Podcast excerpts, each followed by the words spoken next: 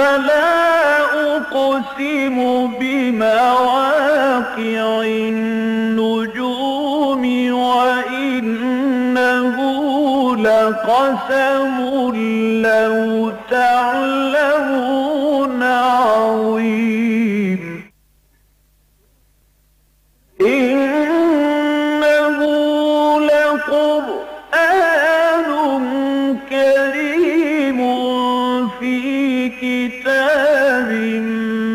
أن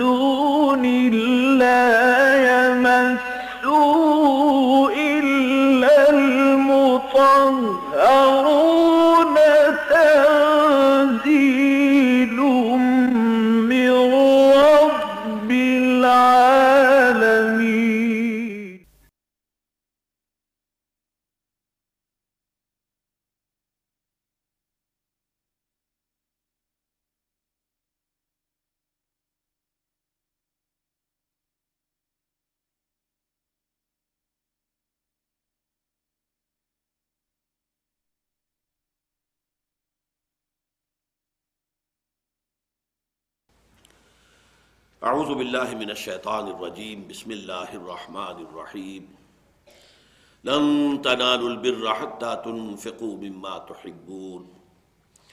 وما تنفقوا من شيء فإن الله به عليم. كل الطعام كان حلا لبني إسرائيل إلا ما حرم إسرائيل على نفسه من قبل أن تنزل التوراة. قل فأتوا بالتوراة فاتلوها إن كنتم صادقين. فمن افترى على الله الكذب من بعد ذلك فأولئك هم الظالمون. قل صدق الله فاتبعوا ملة إبراهيم حنيفا وما كان من المشركين. إن أول بيت وضع للناس للذي ببكة مباركا وهدى للعالمين. فيه آيات بينات مقام إبراهيم. ومن دخله كان آمنا. وللہ علی الناس حج البیت من استطاع الیہ سبیلا ومن کفر فإن اللہ غنی عن العالمین قل یا اہل الكتاب لما تکفرون بآیات اللہ واللہ شہید علی ما تعملون قل یا اہل الكتاب لما تصدون عن سبیل اللہ من آمن تبغونها عوجا وانتم شہداء وما اللہ بغافل عما تعملون يا أيها الذين آمنوا إن تطيعوا الله إن تطيعوا فريقا من الذين أوتوا الكتاب يردوكم بعد إيمانكم كافرين وكيف تكفرون وأنتم تطلع عليكم آيات الله وفيكم رسوله ومن يعتصم بالله فقد هدي إلى صراط مستقيم صدق الله العظيم رب اشرح لي صدري ويسر لي أمري واحلل عقدة من لساني يفقهوا قولي اللهم ربنا الهمنا رشدنا وعزنا من شرور انفسنا. اللهم ارنا الحق حقا وارزقنا اتباعه وارنا الباطل باطلا وارزقنا اجتنابه. آمین یا رب العالمین. آج کے درس کی پہلی آیت تھی نہایت اہم ہے. اور یوں کہا جا سکتا ہے کہ یہ سورہ بقرہ کی آیت نمبر ایک سو ستتر جو ہمارے مطالعہ قرآن حکیم کے منتخب نصاب میں درس نمبر دو کے طور پر شامل ہے۔ گویا کہ اس کا لب لباب، اس کا خلاصہ، اس کا حاصل اس ایک آیت میں، اس سورہ مبارکہ میں بھی آ گیا۔ اور یہ گویا کہ ان صورتوں کے آپس میں جوڑے ہونے کے لیے ایک اور شواہد میں سے ایک اور گویا کہ گواہی ہے۔ آیت آپ کو یاد ہوگی، سورہ بقرہ کی ایک سو ستترویں آیت قرآن حکیم کی جامع ترین آیات میں سے ہے۔ لیس البر ان تولوا وجوهكم قبل المشرق والمغرب ولكن البر من آمن بالله واليوم الآخر والملائكة والكتاب والنبيين وآت المال على حبه ذوي القربى واليتامى والمساكين وابن السبيل والسائلين وفي الرقاب وأقام الصلاة وآت الزكاة والموفون بأحدهم إذا أعهدوا والصابرين في البأساء والضراء وحين البأس. أولئك الذين صدقوا وأولئك هم المتقون. صدق اللہ العظیم یہ عظیم آیت، بلکہ یک از عظیم ترین آیات قرآنیہ. نیکی کے تصور کو بتمام و کمال واضح کر رہی ہے. نیکی کا ایک تصور کہ جو عام طور پر معاشروں میں ہوتا ہے، جزوی تصور. ایک مذہبی لوگوں کا تصور ہوتا ہے، عبادات کو سارا اس کے اندر اہمیت کا عمل دخل ہوتا ہے۔ عام لوگ جو ہے جدید تعلیم یافتہ مثلاً ہمارے معاشرے میں، وہ کہیں گے صاحب سچ بولنا چاہیے، جھوٹ نہیں بولنا چاہیے، باقی نماز روزے کا کیا ہے؟ وہ کسی نے کر لیا تو اپنے لیے، نہیں کیا تو اپنے لیے۔ ایک تصور جو ہے نیکی کا، وہ ڈاکوؤں کا بھی ہے، اور جیب کتروں کا بھی ہے، اور فاحشہ خواتین کا بھی ہے۔ جانا عرصوں پر اور وہاں دھمال کھیلنے، وہ ان کے نیکی کا کام ہے۔ بزرگان دین کے مزاروں پر حاضری دیتی۔ یا یہ کہ اگر جلوس نکل رہا تعزیے کا، تو اس کے آگے آگے کالے کپڑے پہن کر چل رہی ہیں یا اس کے لیے سبیلیں لگا رکھی ہیں، وہ ان کا تصور نیکی ہے۔ تو نیکی حقیقت میں کیا ہے فی الواقع؟ وہ آیت تو خد نہایت جامع آئے تھے جیسا کہ میں نے عرض کیا، لیکن یہ کہ اس میں اہم ترین بات یہ آئی تھی سامنے۔ کہ نیکی کی روح تو ہے ایمان، لیکن نیکی کے جو مظاہر ہیں، ان میں اولین مظہر ہے انسانی ہمدردی کا وہ جذبہ کہ جس کے تحت انسان اس مال کو جو خود اسے محبوب ہو، وہ آت المال اللہ خب ہی زویل قربا ولیطامہ ولمساکین وبن صبیل وسائلین و فرقاب قرابت داروں کو، یتیموں کو، مساکین کو، محتاجوں کو مقروضوں کو، غلاموں کے آزاد کرانے میں اور مسافروں کو دے سکے اپنا مال۔ یہ گویا کہ جو مظاہر نیکی ہے عملی نیکی اس میں اہم ترین نیکی ہے۔ یہی بات ہے کہ جو اس آیا مبارکہ میں بیان ہو گئی، لن تنالوا البر حتى تنفقوا مما تحبون یہ جو اسلوب ہے قرآن میں، فعل مظاہرے سے پہلے لام اور نون کو لگا دینا، اس کا یوں سمجھیے کہ نفی کی انتہا ہے۔ جیسے فعل مظاہرے سے پہلے لام مفتوح اور آخر میں نون مشدد. لا فعلن. یہ گویا کہ کسی چیز کے کرنے کے ضمن میں، کسی چیز کی حتمیت، قطعیت، یقینیت کے لیے اب یہ آخری اسلوب ہے. اسی طرح کسی چیز کے ناممکن ہونے کے لیے، کسی چیز کے ناممکن الحصول ہونے کے لیے، یہ لن تنار البر حتى تنفقوا مما تحبون. تم نیکی کو حاصل ہی نہیں کر سکتے، نیکی کے مقام تک پہنچ ہی نہیں سکتے. جب تک کہ خرچ نہ کرو ان چیزوں میں سے جو تمہیں محبوب ہیں۔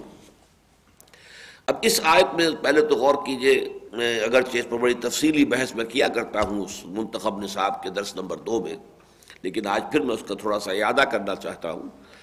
اس لیے کہ میں نے دیکھا ہے کہ اکثر جگہوں پر جو بھی اہل لغت ہیں یا مفسر حضرات ہیں، انہوں نے اس بر کا ترجمہ کرنے میں، ویسے تو یہ کہ قریب قریب بات آ جاتی ہے، وفاداری کسی کا حق پورا ادا کرنا، اللہ کا حق آپ پورا ادا کریں تو گویا کہ آپ برن ہیں۔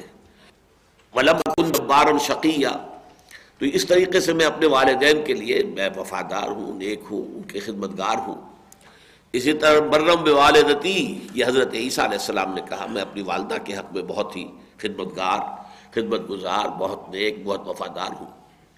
لیکن اس لفظ کی اصل حقیقت کو سمجھنا چاہیے۔ کہ بحر کے مقابلے میں بر کا لفظ آتا بحر و بر۔ بحر میں جب تک انسان ہوتا ہے، وہ یوں سمجھیے کہ شیکی ہوتا ہے۔ ظاہر بات ہے، سمندر ہے۔ سمندر میں لہریں اٹھ رہی ہیں۔ جہاز ہج کو لے کھاتا ہے، کبھی دائیں، کبھی بائیں۔ بڑے سے بڑا جہاز بھی ہج کو لے کھائے گا، بڑی بڑی لہریں آ جاتی ہیں۔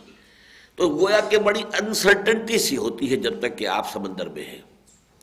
لیکن جیسے ہی آپ کا پاؤں آ جاتا ہے بر پر یعنی خشکی پر، اب ایک طرح کی شیورٹی کانفیڈنس سیلف ایشورنس اب آپ کو ایک اعتماد ہو گیا۔ اب وہ خوف اور خطرے کی کیفیت، وہ شیکی نس ختم ہو جاتی ہے۔ تو اصل میں دل کی وہ کیفیت، دلی اطمینان، دلی سکون، جو کہ در حقیقت کسی خیر کے کام کے کرنے سے انسان کو حاصل ہوتا ہے۔ یہ اصل حقیقت ہے۔ کہ جیسے سمندر سے اتر کر اگر جب تم خوشی پر آ جاتے ہو تو تمہارا طبیعت میں ایک اطمینان کی کیفیت ہو جاتی ہے۔ ایسے ہی کبھی کسی بھوکے کو کھانا کھلا کر دیکھو، تمہیں دل میں وہی ٹھنڈک محسوس ہوگی، وہی اطمینان محسوس ہوگا، وہی ایک انشراح کی کیفیت محسوس کرو گے۔ خاص طور پر جبکہ تمہیں بھی لالے پڑے ہوئے ہو تمہارے پاس بھی راشن ختم ہو رہا ہو۔ اگر اس حال میں کہیں تم نے کسی بھوکے کو بھی اپنے پاس جو بھی کچھ ہے اس میں شریک کر لیا تو پھر جو کیفیت حاصل ہوگی، روح کو جو بالودگی ملے گی، جو اس کے اندر ترفع ہوگا، جو اس سے ایک ایک روحانی مسرت حاصل ہوگی، اس کا تم اندازہ کر سکتے ہو۔ تو اسی طریقے سے نیکیاں جو ہیں، جسے ہم کہتے ہیں ورچوز خدمت خلق کے کام، لوگوں کے دکھوں پر مرہم رکھنے کا کام، لوگوں کے رنج کو شیئر کر لینے کا کام سم پیتھی سم پیتھی انگریزی کا لفظ جو ہے، وہ سم اور پیتھی پیتھوس کہتے ہیں رنج اور غم کو۔ تو رنج اور غم میں شریک ہو جانا سم پیتھی آپ اس کے غم میں شریک ہو گئے، آپ نے اس کے ساتھ شیئر کیا ہے۔ آپ اس کی دلجوئی کر رہے ہیں۔ تو گویا کہ اس کا غم آپ نے بانٹ لیا ہے۔ سمپیتھی کے بعد یہ ہے اصل میں ہمدردی ہمدردی۔ درد آپ کا مشترک ہو گیا ہے۔ ہم عصر ایک ہی زمانے کے لوگ، ہم جماعت، ایک ہی جماعت میں لوگ۔ ہم درد، وہ لوگ جن کے درد مشترک ہو جائیں۔ جو لوگ ایک دوسرے کے درد کو محسوس کر سکتے ہیں۔ تو اس زمن میں ایک نظم جو پڑھی تھی میں نے میٹرک میں انگریزی میں، وہ مجھے نہیں بھولتی ہے، وہ بڑی پیاری نظم ہے۔ چیریٹیز اب چیریٹی کا لفظ آتا ہے انگریزی میں بر کے لیے۔ نیکی، خیر، بھلائی، کسی کی تکلیف کو دور کرنے کی کوشش، بھوکے کو کھلانا، پیاسے کو پانی پلانا، بیمار کی دوا دارو کرنا، یہ سب کیا چیریٹی ہے۔ Charitable acts charities that soothe and heal and bless اب یہ تین الفاظ دیکھیے۔ اس نیکی کے کام کرنے سے ایک سودنگ ایفیکٹ ہوتا ہے آپ کے اوپر. اینڈ ہیل آپ کے اندر کے زخم جو ہے وہ ان کے اوپر مرہم رکھا جاتا ہے. Charities that soothe and heal and bless are scattered over the feet of man like flowers یہ تو نیکیاں جو ہیں یہ انسانوں کے قدموں میں جیسے پھول کسی نے بکھیر دیے بکھرے ہوئے ہیں. جو شخص چاہے پھول اٹھا لے. پھول کھلے ہیں گلشن گلشن لیکن اپنا اپنا دامن.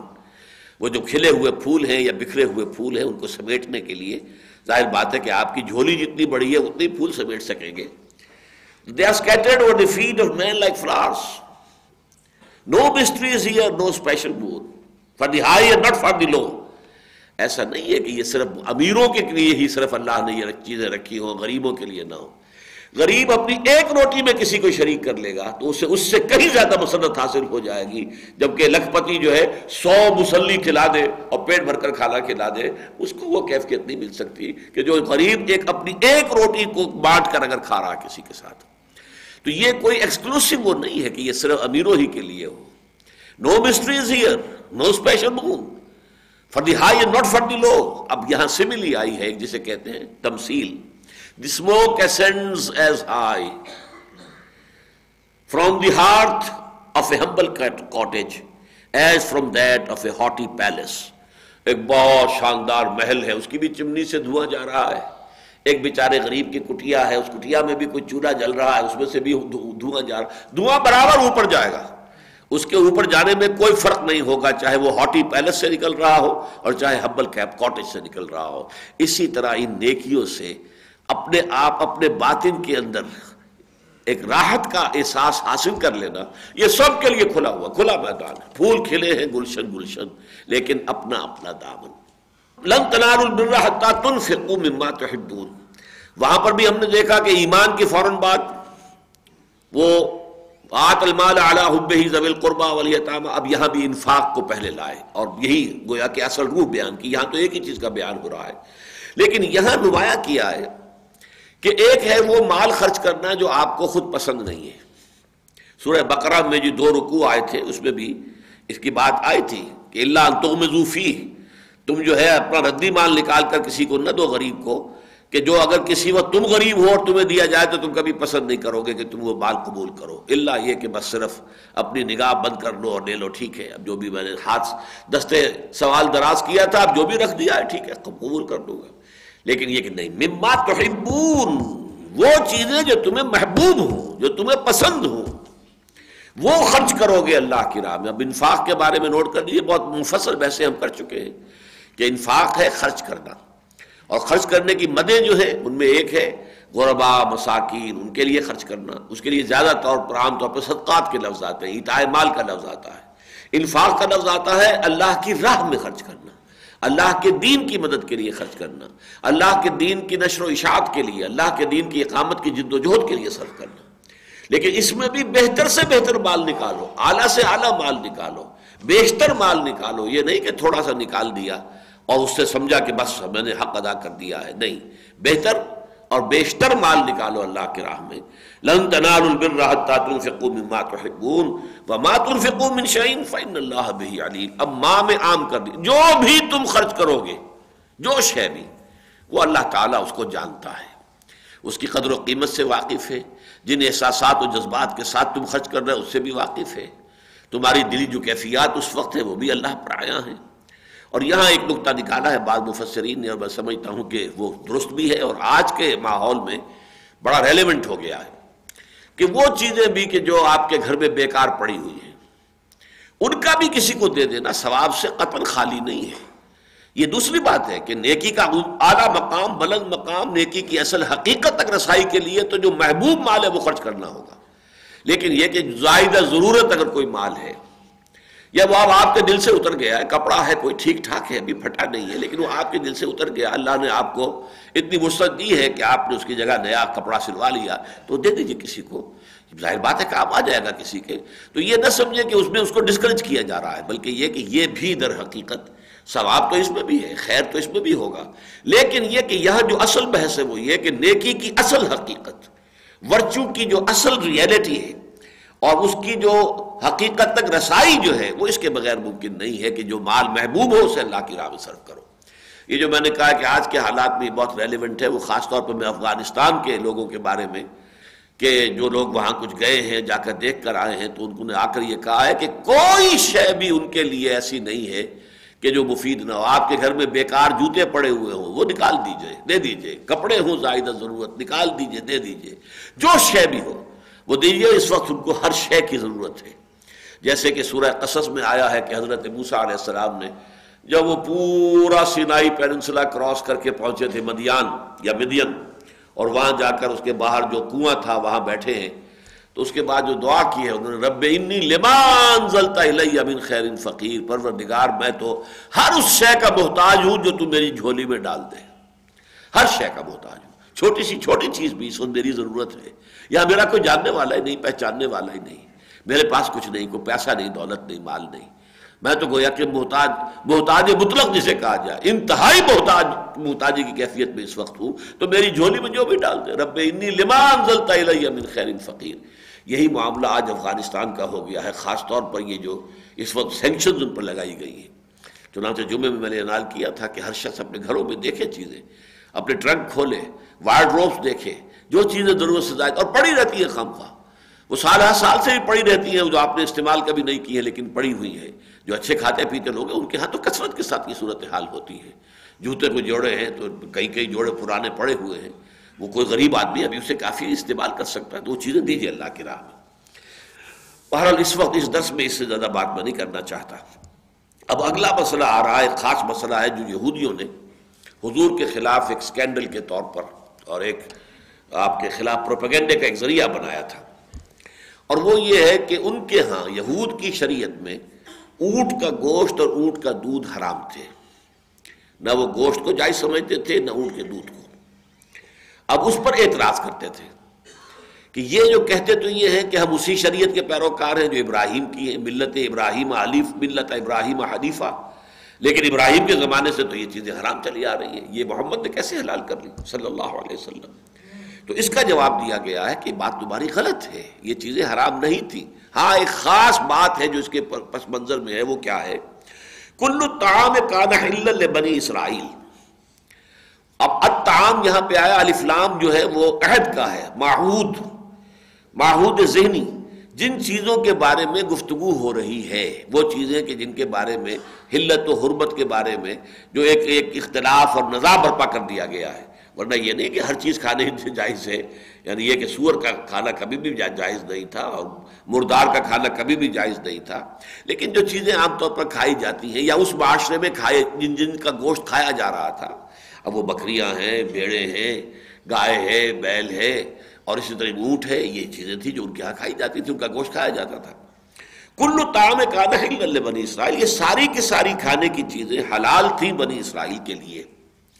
اللہ ما حرم اسرائیل علی نفسی۔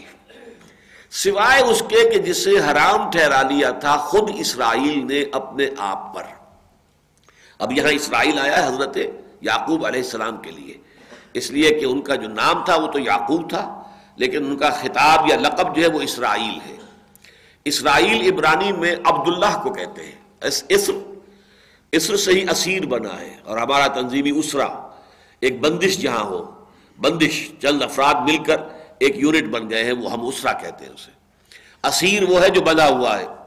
بیڑیاں ہیں اس کے یا کوئی اور اس کے، کسی زنجیر میں اس نے جکڑا ہوا ہے، وہ اسیر ہے۔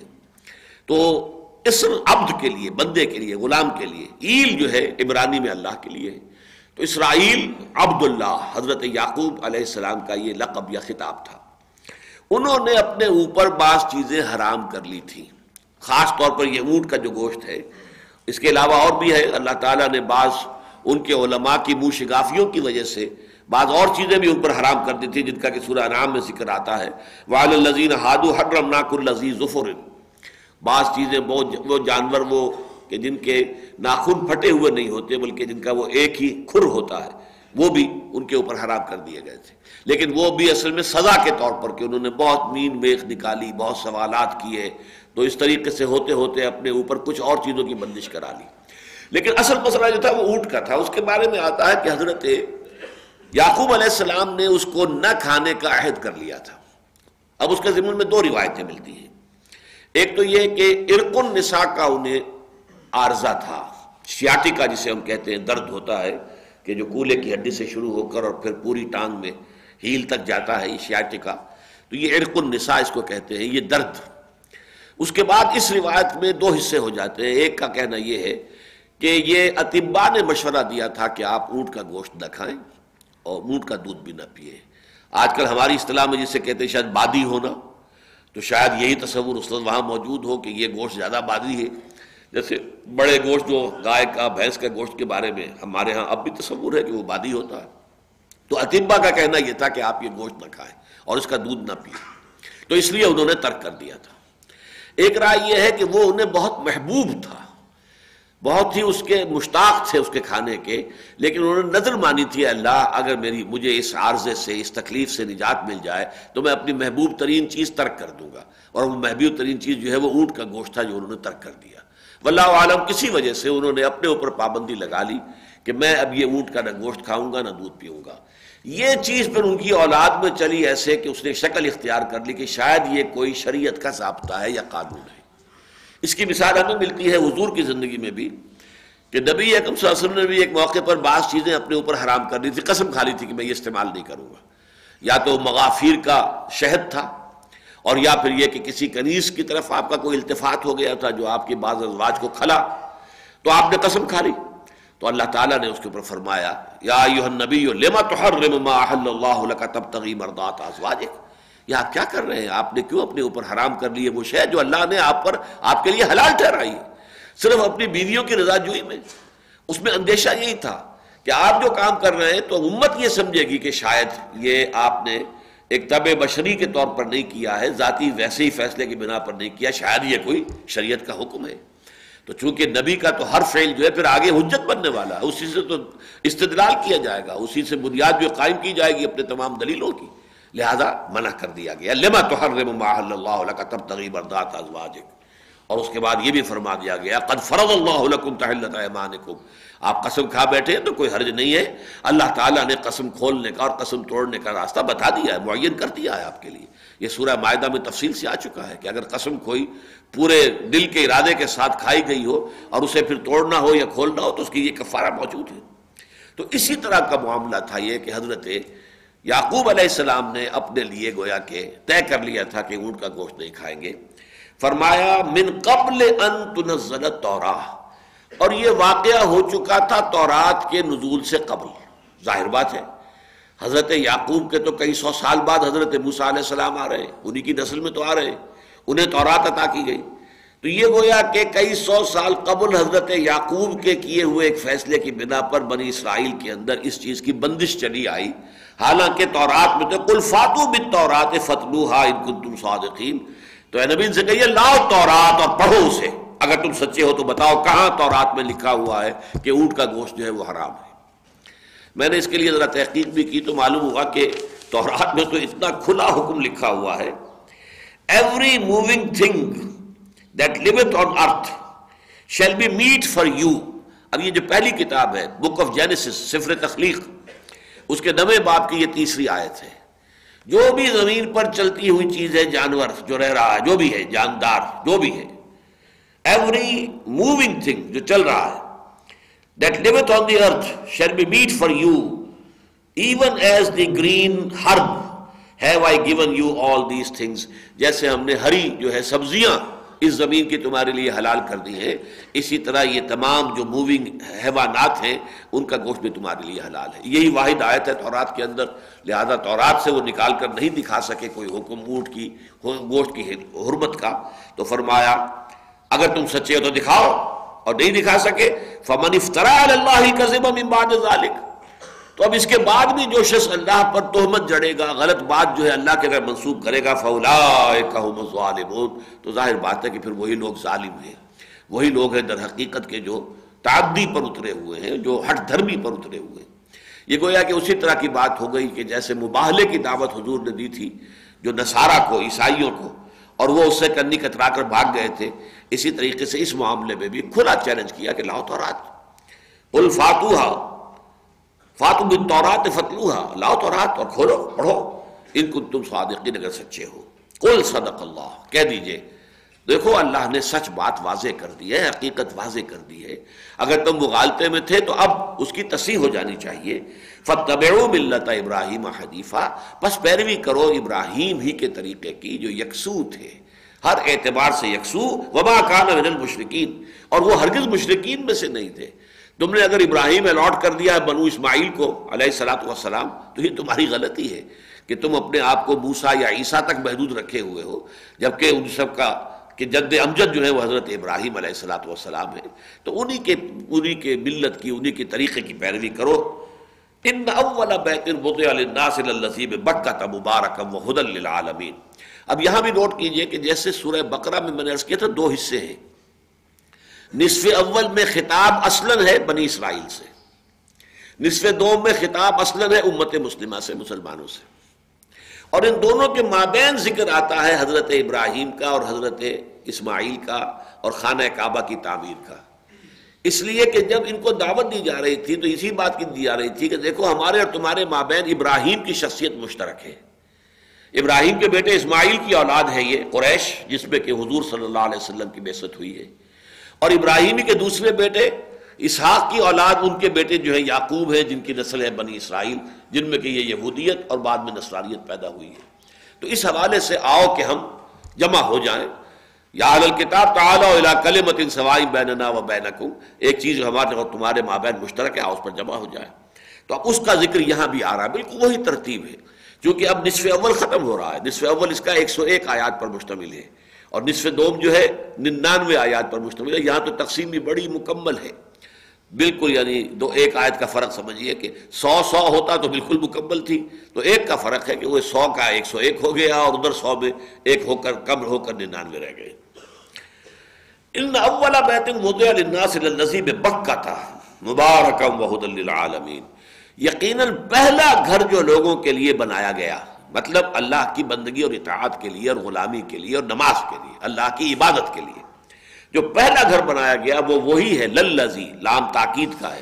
وہ یقیناً وہی ہے، بے بکہ جو بکہ میں ہے۔ یہاں سب سے پہلے لفظ بکہ سمجھ لیجیے، یہ مکہ اور بکہ در حقیقت ایک ہی لفظ ہے۔ یہ دو لغتیں ہیں ایک ہی لفظ کی۔ عربی زبان کا بھی قاعدہ یہ ہے، اور یہ مجھے آج ہی اصل میں جب میں صبح غور کر رہا تھا اور میں نے کچھ تحقیق کی ہے تو یہ میرے علم میں اضافہ ہوا۔ کہ عربی زبان میں لام اور بے جو ہے ایک دوسرے کی جگہ آ جاتے ہیں۔ چنانچہ لازم لازم کو وہ لازب بھی کہہ دیتے ہیں۔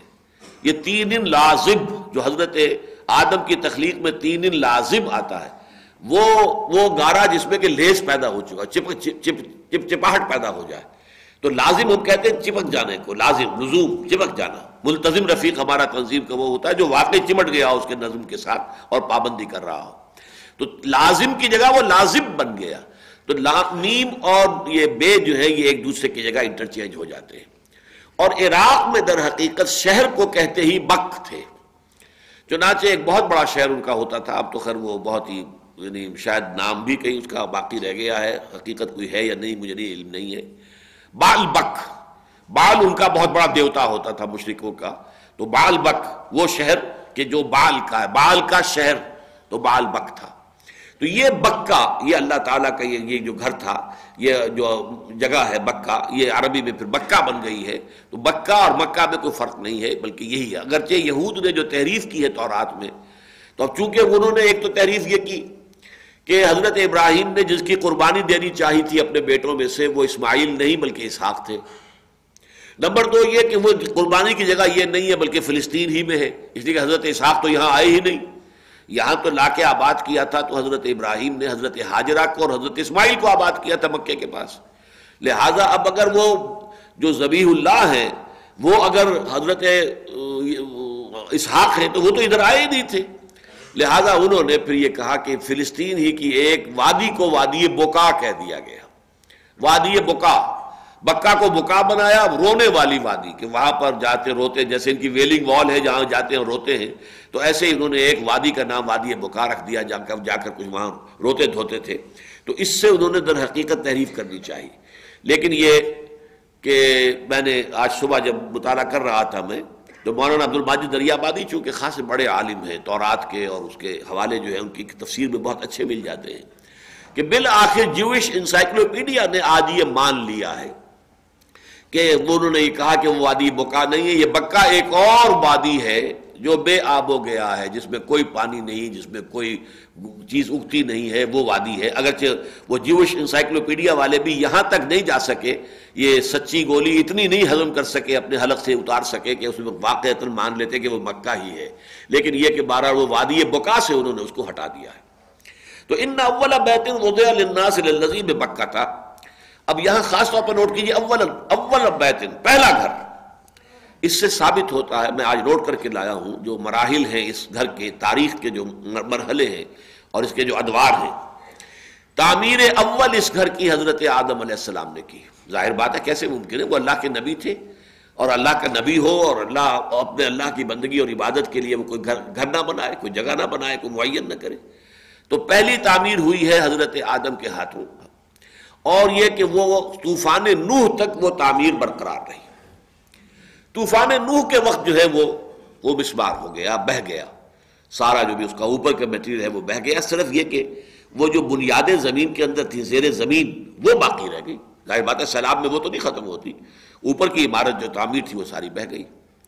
تو پھر تعمیر ثانی جو کی ہے، وہ ان بنیادوں پر حضرت ابراہیم اور اسماعیل نے دوبارہ اٹھایا ہے۔ چنانچہ بہت معنی خیز ہے جو ہم سورہ بقرہ میں پڑھ چکے ہیں الفاظ، کہ جب وہ ابراہیم القواعد من البیت و اسماعیل جبکہ ابراہیم اور اسماعیل اس ہمارے گھر کی بنیادوں کو اٹھا رہے تھے۔ قواعدہ من البیت، قواعد تو موجود تھے، لیکن اس کے اندر تعمیر اوپر کر رہے تھے۔ تو گویا کہ قواعد جو ہے اس کی جو فاؤنڈیشن ہے وہ پہلے سے موجود تھی یہی سورہ حج میں آیا اس بوانا ابراہیم مکان البیت۔ جبکہ ہم نے معین کر دیا، ابراہیم کو بتا دیا کہ یہ ہے وہ جگہ، دیکھو، یہاں پر وہ بنیادیں موجود ہیں، اس کے اوپر ہمارے گھر کی تعمیر کرو۔ تو یہ یعنی یوں سمجھیے کہ معمار ثانی جو ہے کعبے کے، وہ حضرت ابراہیم علیہ السلاۃ والسلام۔ اس کے بعد پھر یہ درمیان میں کسی اور حادثے سے یہ گھر بسمار ہو گیا۔ تو پھر قبیلہ جرہم جو آ کر آباد ہوا ہے وہاں، حضرت اسماعیل ہی کے زمانے سے، پھر انہوں نے اس کی تعمیر کی اثر نو۔ پھر اس کے بعد یہ کہ حضور صلی اللہ علیہ وسلم کا جب بالکل ابتدائی دور ہے زندگی کا، اوائل عمر میں، یہ پھر گر گیا تھا۔ تو اس زمانے میں قریش نے پھر اس کی تعمیر کی ہے۔ لیکن یہ کہ ان کے پاس سامان تعمیر قدرے کم تھا، تو انہوں نے ایک حصہ باہر چھوڑ دیا، چھت پوری کی پوری کچھ چھت ڈالنے کے لیے سامان نہیں تھا۔ تو حتیم کا حصہ باہر رہ گیا۔ یہ حتیم جو اب بھی ہے، جو آباد جاتے ہیں، جو بھی گئے ہیں عمر یا حج کے لیے تو ایک دیوار سی بنی ہوئی ہے، وہ یہ ہے کہ وہ علامت ہے اس کی کہ یہ حصہ بھی یہ در حقیقت بیت اللہ کا حصہ تھا، لیکن اس میں ان کے پاس چونکہ سامان کم تھا۔ اسی طرح دروازے دو ہوتے تھے، ایک داخل ہونے کا اور ایک نکلنے کا۔ انہوں کے پاس سامان کم ہوگا دروازے کو بنانے کے لیے تو انہوں نے دروازہ بھی ایک ہی رکھ دیا۔ اور دروازہ اونچا کر دیا تاکہ ہر شخص ہر وقت اس میں داخل نہ ہو، اس کے اندر داخلہ جو ہے وہ اہتمام کے ساتھ خواہ مخصوص اوقات ہی میں ہو۔ تو یہ کیفیت اس گھر کی تھی حضور کے زمانے میں صلی اللہ علیہ وسلم۔ جب حضور نے مکہ فتح کر لیا، تو حضرت عائشہ رضی اللہ تعالی عنہ سے یہ روایت موجود ہے کہ حضور نے فرمایا کہ میرا جی چاہتا ہے کہ میں اس کعبے کو گرا کر اور میں اثر نو اس کی پوری جو بنیاد ہے اس کے اوپر اس کی تعمیر کر دوں۔ لیکن مجھے اندیشہ ہے ابھی تیری قوم کہا یعنی یعنی قریش حضرت، حالانکہ وہ حضور کی بھی قوم تھی، حضرت عائشہ کی بھی قوم تھی لیکن یہ جو آپس میں ایک محبت برا انداز ہے کہ شوہر بیوی سے کہ تیری قوم، کہ تیری قوم کا مجھے اندیشہ ہے کہ وہ ابھی ابھی ایمان لائی ہے، نو مسلم ہیں، ابھی وہ لوگ فتح مکہ کے بعد ایمان لائے تھے۔ تو کہیں ان کی کوئی یعنی ان کے اندر اس کی وجہ سے کوئی ایسی کیفیت پیدا نہ ہو جائے کہ وہ الجھ پڑے اور وہ خام خواہ جو ہے مشتعل ہو جائیں کہ انہوں نے یہ کعبے کو گرانے کا مسئلہ کر دیا ہے۔ اس لیے کہ کعبے کو گرانا تعمیر تو اثر نہ ہوگی۔ تو گفترومی ہر بنائے کونا کعبادہ کنند تو نہ دانی اولا تعمیر، را ویرا نئی تعمیر کے لیے ایک دفعہ تو گرانا پڑے گا، تو یہ گرانا جو ہے، کہیں ایسا نہ ہو کہ ان کے احساسات کے لیے ناقابل برداشت ہو جائے۔ لیکن اس کے بعد پھر جب حضرت امیر معاویہ رضی اللہ تعالیٰ عنہ کے انتقال کے بعد عبداللہ ابن زبیر نے اپنی حکومت قائم کی ہے، جو چھ سال قائم رہی حجاز میں۔ تو عبداللہ ابن زبیر نے رضی اللہ تعالیٰ عنہ، حضرت عائشہ چونکہ ان کی خالہ ہے تو خالہ سے جو روایت آئی ہوئی تھی، اس کے پیش نظر انہوں نے گرایا بیت اللہ کو اور پوری عمارت کے اوپر، پوری بنیاد کے اوپر عمارت کھڑی کر دی۔ لیکن بنو میاں تھے ان کے دشمن۔ جب حضرت عبداللہ ابن زبیر جو ہے، وہ شہید کر دیے گئے اور ان کی حکومت جو تھی، چھ سالہ حکومت ختم ہو گئی۔ تو پھر حجاج ابن یوسف نے پھر ان کے بنائے ہوئے گھر کو پھر گرایا۔ اور پھر وہاں پر اثر نو وہی کے جو قریش کا تھا، حضور کے زمانے میں جس بنیاد پر اور جو پر تعمیر آج تک موجود ہے، اس کو قائم کر دیا۔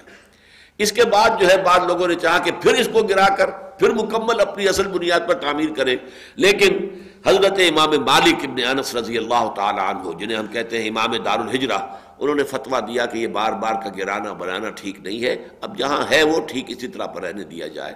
وہ دن اور آج کا دن بالکل اسی بنیاد پر، اسی تعبیر کے ساتھ خانہ کعبہ موجود ہے۔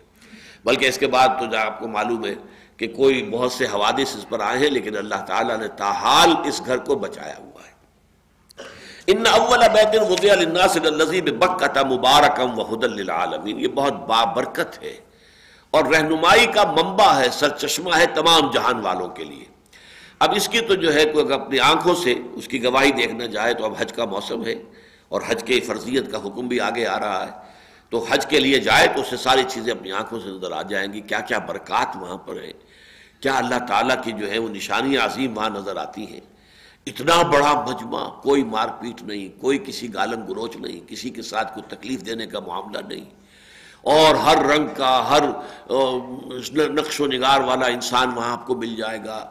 ہر فرقہ وہاں موجود ہے، ہر فقہ کے لوگ موجود ہیں۔ کوئی انتشار نہیں، ایک ہی امام کے پیچھے نمازیں ادا ہو رہی ہیں۔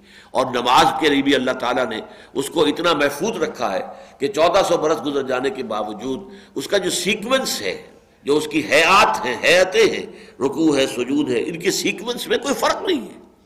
بلکہ یہ کہ جو کانگریگیشن ہے، جو جو اصل جماعت ہے، وہ ٹوٹتی نہیں ہے۔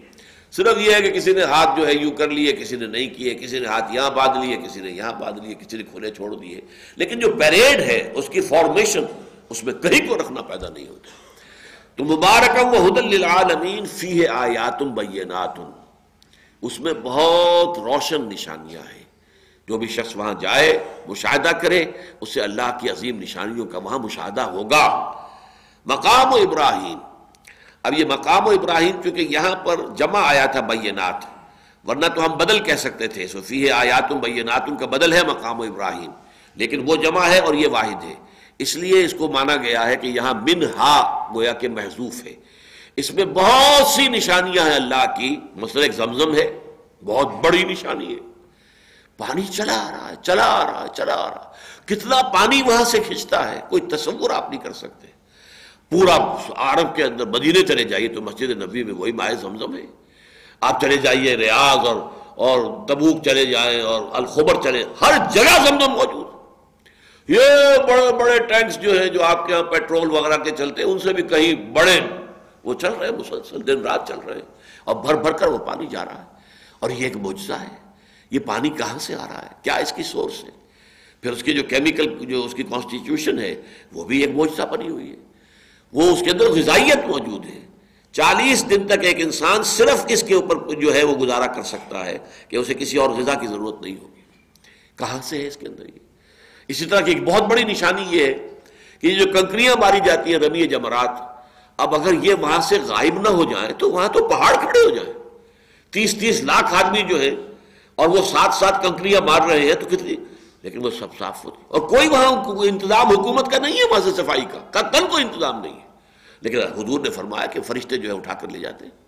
صرف ان کی کنکریاں باقی رہ جاتی ہیں کہ جن کا حج اللہ کو قبول نہیں ہے۔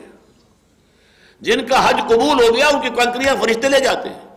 یہ جو بڑی بچی رہ جاتی ہیں، وہ وہ ہے کہ جن کا حج اللہ کو قبول نہیں ہے۔ اب یہ نشانیاں ہیں۔ لیکن انہی میں سے ایک نشانی یہ ہے مقام و ابراہیم، وہ مقام ابراہیم ہے، وہ ایک پتھر ہے کہ جس پر حضرت ابراہیم علیہ السلام کھڑے ہو کر تعمیر کر رہے تھے۔ اب دیکھیے، نہ تو اس وقت یہ جو اسکیفولڈنگ آج ہوتی ہے، پیڑ لگائی جاتی ہے اور طرح طرح کے، اور آج کل تو آپ کو معلوم ہے کہ پائپ اس کے فولڈنگ ہوتی ہے، بڑی اہتمام کے ساتھ تعمیر کے لیے پہلے جو ہے وہ تو پیڑ لگائی جاتی ہے۔ لیکن وہاں کیا تھا؟ کچھ بھی نہیں۔ وہی پتھر تھا، وہی خود اونچا ہو جاتا تھا، خود نیچے آ جاتا تھا۔ اور اس کو حضرت ابراہیم کی جو بھی ضرورت ہوتی تھی اس کے مطابق وہ اٹھتا اور نیچے یہ ایک موجزہ ہے۔ ہمارے جدید جو مفسرین نے اس کے خواہ کی تعبیریں اور کرنے کی کوشش کی ہے۔ دیکھیے، یہ اس دور کا واقعہ ہے جبکہ ابھی انسان جو ہے ذہنی اور فکری اعتبار سے عہد تفولیت میں تھا، بحثیت مجموعی۔ نبی تو پورے طور پر وہ اس وقت بھی جو ہے ہر چیز کے جاننے والے تھے، لیکن یہ کہ عام انسان۔ اور اس وقت اللہ تعالیٰ یہ معجزے جو ہے خرق عادت، یہ بہت دکھاتا تھا۔ جتنے دکھائے گئے حضرت ابوسا علیہ السلام کے ذریعے سے، جو آل فرعون کو دکھائے گئے، آج تو نہیں وہ معجزے دکھائے جاتے۔ حضور کے زمانے میں نہیں دکھائے گئے، حالانکہ مطالبہ شریف تھا حضور سے کہ ہمیں وہی معجزہ کر کے دکھاؤ۔ نہیں دکھائے گئے۔ لیکن اس وقت یہ معجزہ تھا۔ اور اس کی خواب خواہ کوئی سائنٹیفک تعویل کرنا، مقام و ابراہیم مولانا اسلائی صاحب نے بھی یہ غلطی کی ہے۔ کہ کہہ دیا مقام ابراہیم سے بتا دیا کہ یہاں پر قیام تھا حضرت ابراہیم کا۔ تو قیام ابراہیم کسی جگہ پر کسی کا قیام ہونا کون سی نشانی ہے؟ اس میں نشانی والی بات کون سی ہے؟ جس کو اتنے اہتمام کے ساتھ بیان کیا جا رہا ہے کہ فی ہے آیاتم بیناتم مقام و ابراہیم۔ اگر تو صرف رہائشی کا معاملہ ہے، تو رہائش تو کسی بھی جگہ ابراہیم کی اور ابراہیم کی رہائش تو نہ معلوم کہاں کہاں ہوئی، بلکہ مستقل رہائش تو یہاں کبھی ہوئی نہیں۔ اصل رہائش تو ان کی جو تھی وہ فلسطین میں تھی۔ وہاں پر اپنے چھوٹے بیٹے، نمبر دو بیٹے حضرت اسحاق کے ساتھ رہے ہیں۔ اس لیے کہ اصل خاندانی بیوی جو ان کی تھی وہ حضرت سارا تھی۔ حضرت حاجرہ تو اصل میں جو بادشاہ تھا مصر کا، اس نے ہدیتاً پیش کی تھی حضرت ابراہیم علیہ السلام کو، جیسے اس زمانے کا رواج تھا کنیز کے طور پر۔ جیسے کہ حضور کی خدمت میں بھی مصر ہی سے پھر وہ آئی تھی، ماریا قبطیہ۔ موقع سے مصر نے بھیجی تھی۔ اور انہی کے بطن سے اللہ تعالیٰ نے الحضور کو جو بیٹا آتا فرمایا، حضور نے اس کا نام ابراہیم رکھا۔ یعنی ابراہیم کے پاس مصر سے ایک خاتون آئی، کنیز کی حیثیت سے حاجرہ، اس سے اللہ تعالیٰ نے انہیں اسماعیل جیسا بیٹا دیا۔ ان کی نسل میں محمد ہے اور محمد رسول اللہ کے بعد پھر ان کے پاس مصر ہی سے ایک کنیز آ رہی ہے ماریا قبطیہ، اور ان کے بطن سے جو اللہ نے بیٹا دیا، ان کا نام انہوں نے ابراہیم رکھ دیا۔ تو گویا دنیا گول ہو گئی اور چکر جو ہے مکمل ہو گیا۔ بہرحال یہ چیزیں جو ہے، ان میں خواب خواہ کی کوئی سائنٹیفک تعویل جو ہے، وہ خواب خواہ کا ایک یعنی ایک تکلف ہے، جس کی کوئی ضرورت نہیں ہے۔ یہ بات جو بھی مفسرین کی ہے، وہی صحیح ہے کہ اس سے مراد وہی پتھر ہے، وہ اب بھی رکھا ہوا ہے۔ اور اس پتھر کے اوپر وہ اب نظر ابھی نہیں آتا پورے طور سے۔ اس کو ایک بلوری جو ہے، وہ کیس کے اندر بند کیا ہوا ہے، لیکن اس کے اوپر نشان پاؤں کا موجود ہے۔ اب ایک پتھر کے اوپر پاؤں کا نشان پڑ جانا، یہ خود موجودہ ہے۔ آخر یہ کہ کیا کوئی وہ ٹنو وزن تو حضرت ابراہیم کا نہیں تھا۔ اور وہ پاؤں کے نشان موجود ہیں۔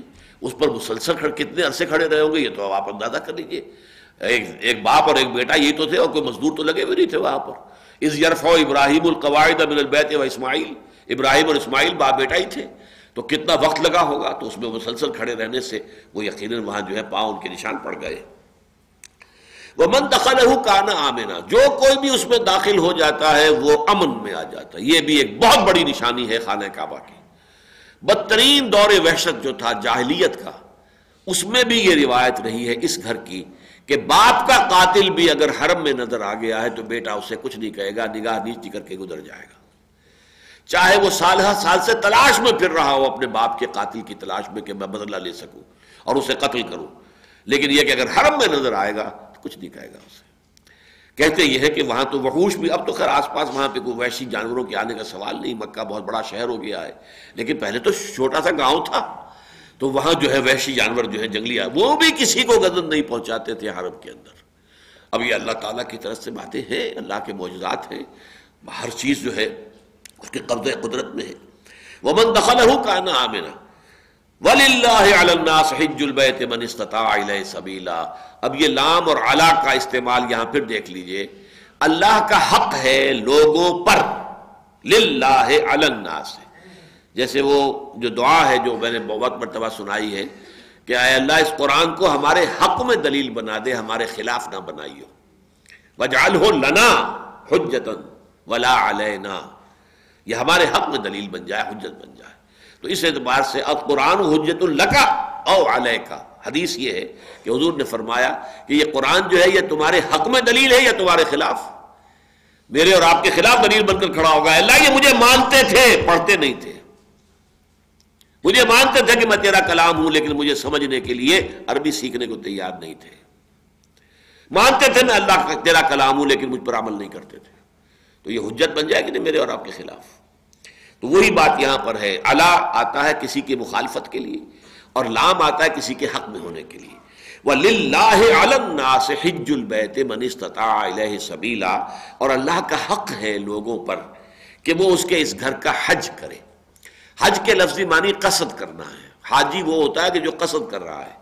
جو واپس آ رہا ہے وہ حاجی نہیں ہوتا۔ یہ ہمارے یہاں جو لفظ استعمال ہوتا ہے، یہ غلط ہے۔ یہ حاج جو ہے وہ در حقیقت ہے ان کے لیے۔ آمین البیت الحرام۔ یہ اما یومو بھی آتا ہے اور حجہ یہجو بھی آتا ہے۔ یہ دونوں الفاظ آتے ہیں، قصد کر، جو جا رہا ہے وہ حاجی ہے۔ جو کر کے واپس آ گیا وہ حاجی نہیں ہے۔ وہ تو وہ تو حاجی اب دنیا کا، حاجی اپنے گھر کا ہے۔ وہ اپنے گھر کا قصد کر کے واپس جا رہا ہے تو وہ حاجی اللہ کے گھر کا نہیں ہے، بلکہ وہ اپنے گھر کا حاجی ہے اس وقت۔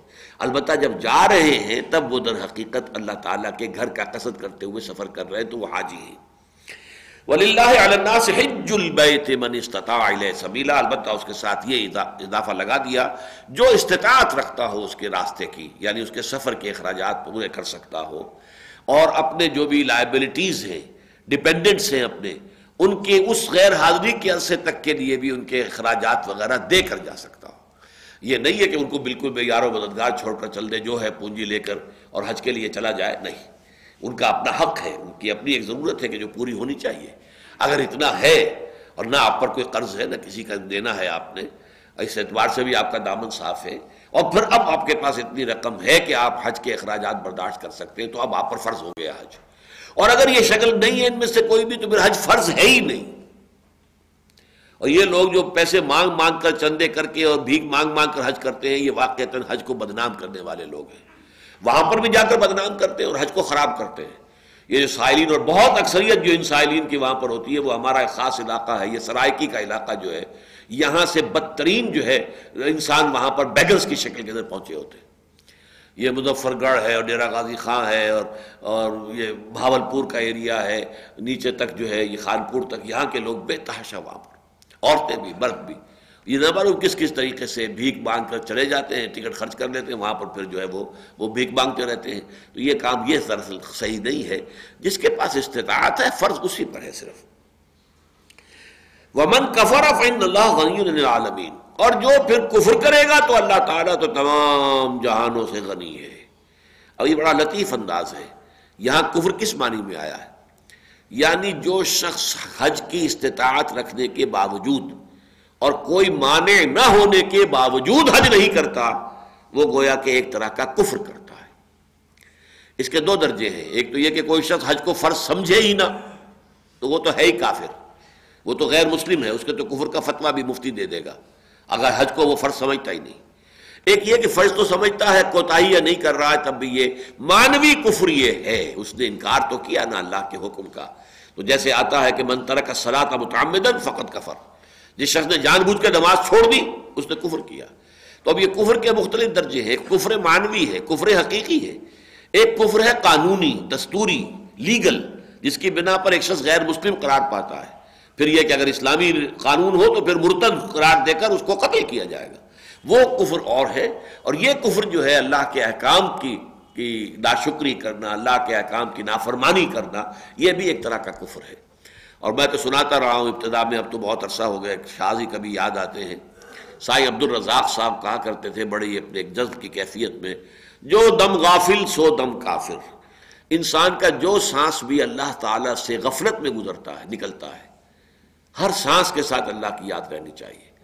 اسی کو کہتے ہیں، یہ جو پاس الفاظ صوفیہ کے طریقوں میں سے یہ بھی ہے کہ سانس کی حفاظت کرنا، ہر سانس کے ساتھ اللہ اللہ۔ ہر سانس کے ساتھ آئے اور یہ ہو جاتا ہے۔ آدمی جو ہے اس کی اگر عادت پیدا کر لے تو وہ ان انٹینشنلی بھی آپ کسی اور کام میں لگے ہوں گے تب بھی وہ چیز جو ہے وہ چلتی رہے گی آپ کی۔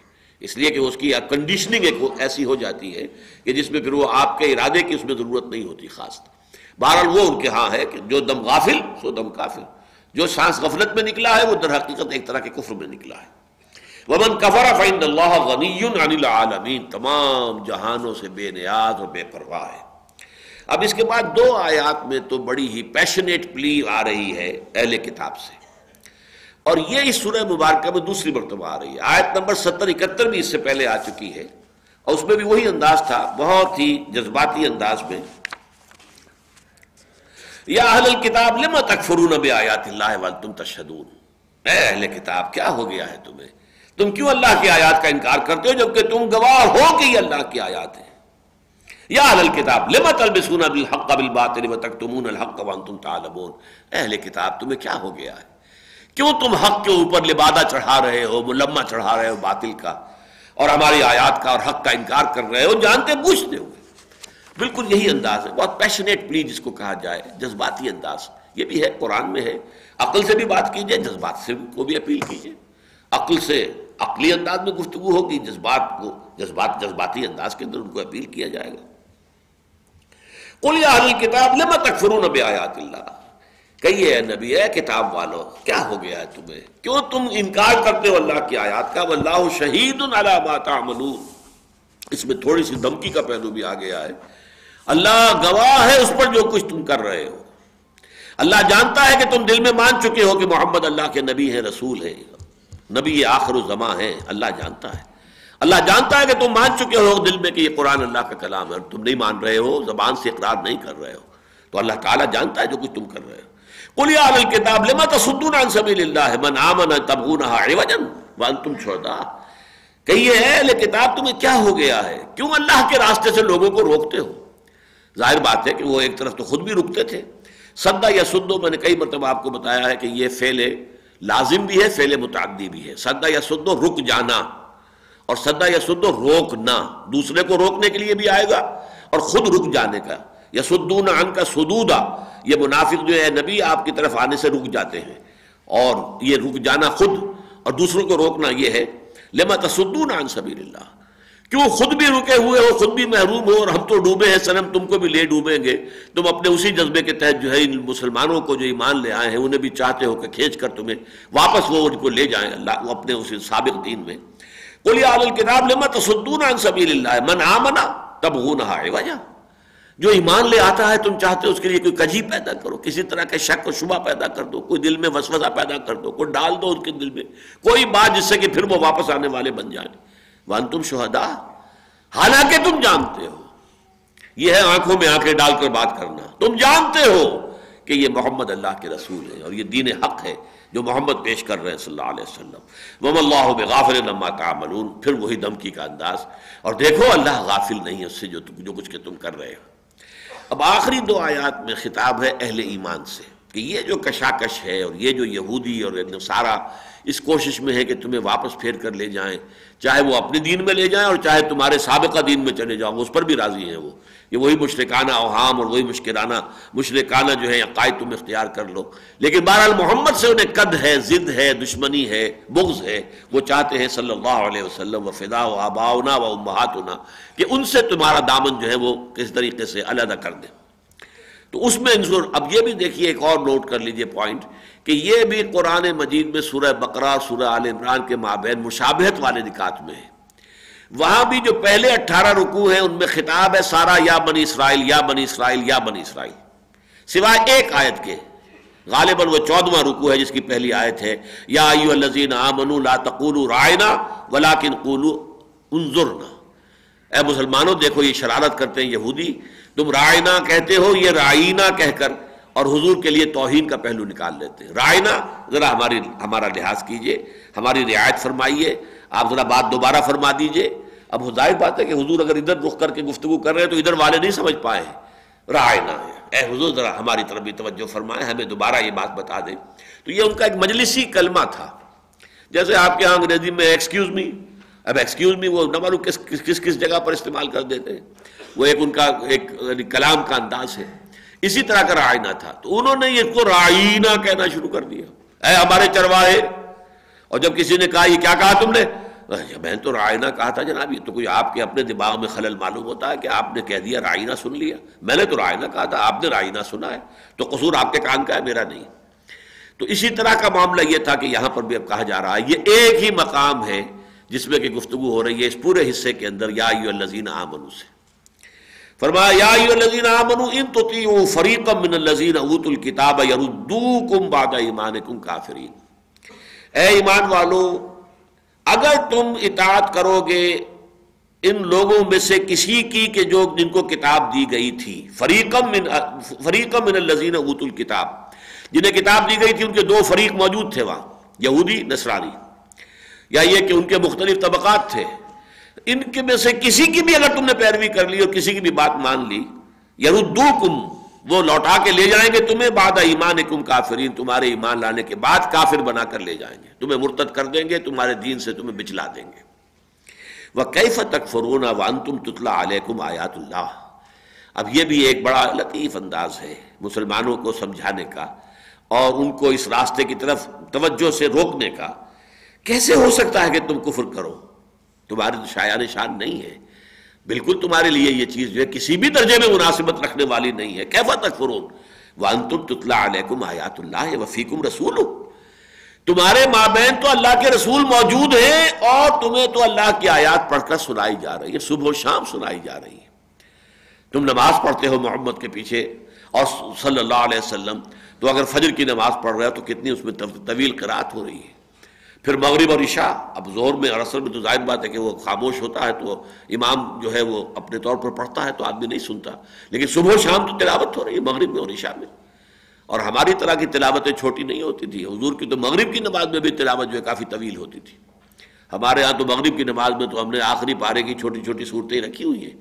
لیکن یہ ہے کہ وہاں تو قرآت طویل ہوتی تھی، فجر کی قرآت تو بہت طویل ہوتی تھی۔ تو اس حوالے سے تتلا علیکم آیا تو باقی بھی ہر موقع پر جب بھی موقع ہوتا تھا حضور قرآن مجید پڑھ کر سناتے تھے۔ خطبہ جمعہ ہوتا تھا۔ تو کانا یقرا آیات من القرآن و ذکر الناس۔ خطبہ جمعہ میں حضور کیا کرتے تھے؟ قرآن مجید کی آیات پڑھ کر سناتے تھے اور اسی کے حوالے سے تذکیر کرتے تھے، یاد دہانی کراتے تھے۔ تو کیف تک کیسے ممکن ہے کہ تم کفر کرو؟ یعنی ہرگز نہ ان کی طرف توجہ دو، ہرگز ان کی طرف دھیان نہ کرو، ہرگز ان کی بات نہ سنو don't lend an ear to them اس لیے کہ اگر تم نے اپنا کان جو ہے ذرا ان کی طرف لگا دیا تو ہو سکتا ہے وہ تمہیں پھر پھر کے لے جائیں۔ اس لیے کہ ہر شخص کی علمی صلاحیت و استعداد اتنی نہیں ہوتی۔ ہر شخص کا ایمان اتنا پختہ نہیں ہوتا۔ کچھ ابھی تازہ تازہ ایمان لائے ہیں، ابھی مدنی دور ہے، شروع شروع کے اندر لوگ ایمان لائے ہیں، مدینے کے لوگ۔ ابھی ان کے ہاں وہ بہت سے لوگ ہیں، بڑے جازم ہیں، بڑے پختہ بھی ہیں، لیکن کچھ لوگ کچے بھی ہیں۔ اگر تم نے ان کی باتوں پر توجہ دینی شروع کر دی اور ان کی باتوں کو جو ہے غور سے اور ان کی ان کو مخلص سمجھتے ہوئے ان کی باتیں سننا شروع کر دی تو ہو سکتا ہے وہ تمہیں بچلا دے۔ وہ کیفت تک فرون تم تطلع علیہ آیات اللہ وفیقم رسول کیسے ممکن ہے کہ تم جو ہے کفر کرو؟ جبکہ تمہیں اللہ کی آیات پڑھ کر سنائی جا رہی ہیں اور تمہارے مابین اللہ کے رسول موجود ہیں۔ وہ میں یا قسم بلّہ فقط ہد یا مستقیم اور جو کوئی بھی چمٹ جائے اللہ کے ساتھ، جو پناہ میں آ جائے اللہ کی، اصل میں عصمت کہتے ہیں حفاظت، عصمت و حفاظت، عصمت و عفت۔ عورت کی جو ہے خاص طور پر اس کی پاک دامنی جو ہے اس کے لیے، اس کے لیے لفظ عصمت آتا ہے۔ لیکن اسم کا معنی کیا ہے؟ عاصم، لا عاصم اليوم من امر ربی اللہ من رحیم۔ جبکہ حضرت نوح نے کہا تھا اپنے بیٹے سے، اس کو جب دیکھا تھا کہ نعان کو کہ ڈوبنے لگا ہے تو کہا تھا کہ اب بچے میرے بیٹے آ جا، اب بھی سوار ہو جا ہماری کشتی میں اور تو کافروں کے ساتھ نہ رہے۔ انہوں نے کہا صاحبی علاج بلی آسمنی من الماء۔ نہیں نہیں، ابا جان، آپ فکر نہ کریں، میں ابھی پہاڑ پہ چڑھ جاؤں گا، وہ مجھے بچا لے گا اس اس طوفان سے۔ یاسمنی اسم کے معنی بچا لے گا۔ جواب میں حضرت انہوں نے کہا دیا، لا عاصم اليوم من امر ربی الا من رحیم۔ آج کوئی نہیں ہے اللہ کے حکم سے کسی کو بچانے والا، سوائے اس کے جس پر اللہ تعالیٰ ہی کی رحمت ہو جائے۔ تو عصمت کے معنی حفاظت کے ہیں۔ باب افتعال آئے گا احتسام تو اپنے لیے حفاظت حاصل کرنا۔ آپ کسی کی پناہ میں چلے گئے ہیں۔ جیسے کوئی بچے کو اگر کوئی اندیشہ ہے، کوئی خوف کسی نے ڈرا دیا، بھاگے گا اور ماں کے ساتھ چمٹ جائے گا۔ وہ ماں کی گود میں پہنچ گیا، ماں کی چھاتی سے چمٹ گیا، وہ سمجھتا ہے کہ میں تو اب آ گیا ہوں کسی بڑی پناہ گاہ کے اندر۔ چاہے آپ کو معلوم ہے کہ جیسا کچھ ہوا ہے سن سینتالیس میں بھی اور اب ہوتا ہے۔